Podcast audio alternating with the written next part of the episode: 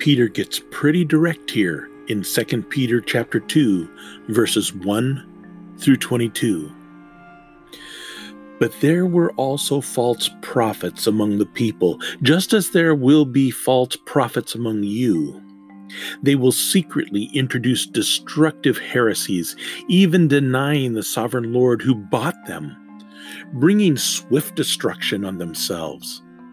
Many will follow their depraved conduct and will bring the way of truth into disrepute. In their greed, these teachers will exploit you with fabricated stories. Their condemnation has long been hanging over them, and their destruction has not been sleeping.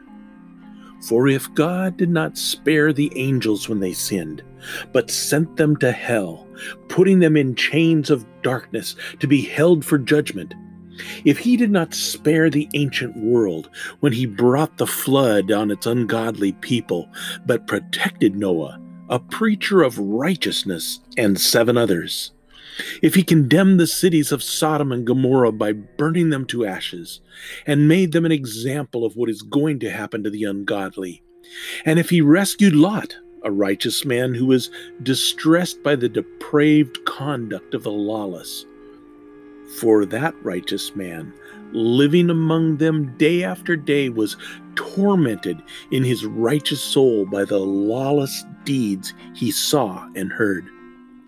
If this is so, then the Lord knows how to rescue the godly from trials and to hold the unrighteous for punishment on the day of judgment. This is especially true of those who follow the corrupt desires of the flesh and despise authority.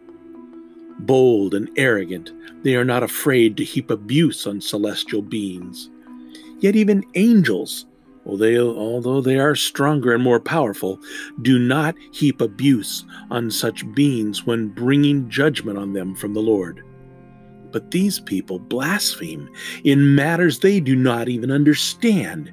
They are like unreasoning animals, creatures of instinct, born only to be caught and destroyed, and like animals, they too will perish.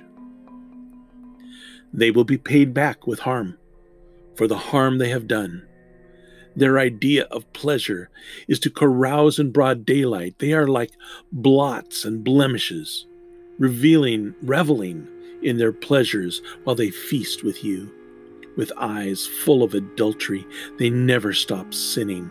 They seduce the unstable. They are experts in greed and accursed brood. They have left the straight way and wandered off to follow the way of Balaam, son of Bezer, who loved the wages of wickedness. But he was rebuked for his wrongdoing by a donkey an animal without speech, who spoke with a human voice and restrained the prophet's madness. These people are springs without water and mists driven by a storm. Blackest darkness is reserved for them for they mouth empty words, boastful words, and by appealing to the lustful desires of the flesh, they entice people who are just escaping from those who will live in error. They promise them freedom while they themselves are slaves of depravity, for people are slaves to whatever has mastered them. If they have escaped the corruption of the world by knowing our Lord and Savior Jesus Christ and are again entangled in it and are overcome, they are worse off at the end than they were at the beginning. It would have been better for them not to have known the way of righteousness than to have known it and then to turn their backs on the sacred command that was passed on to them.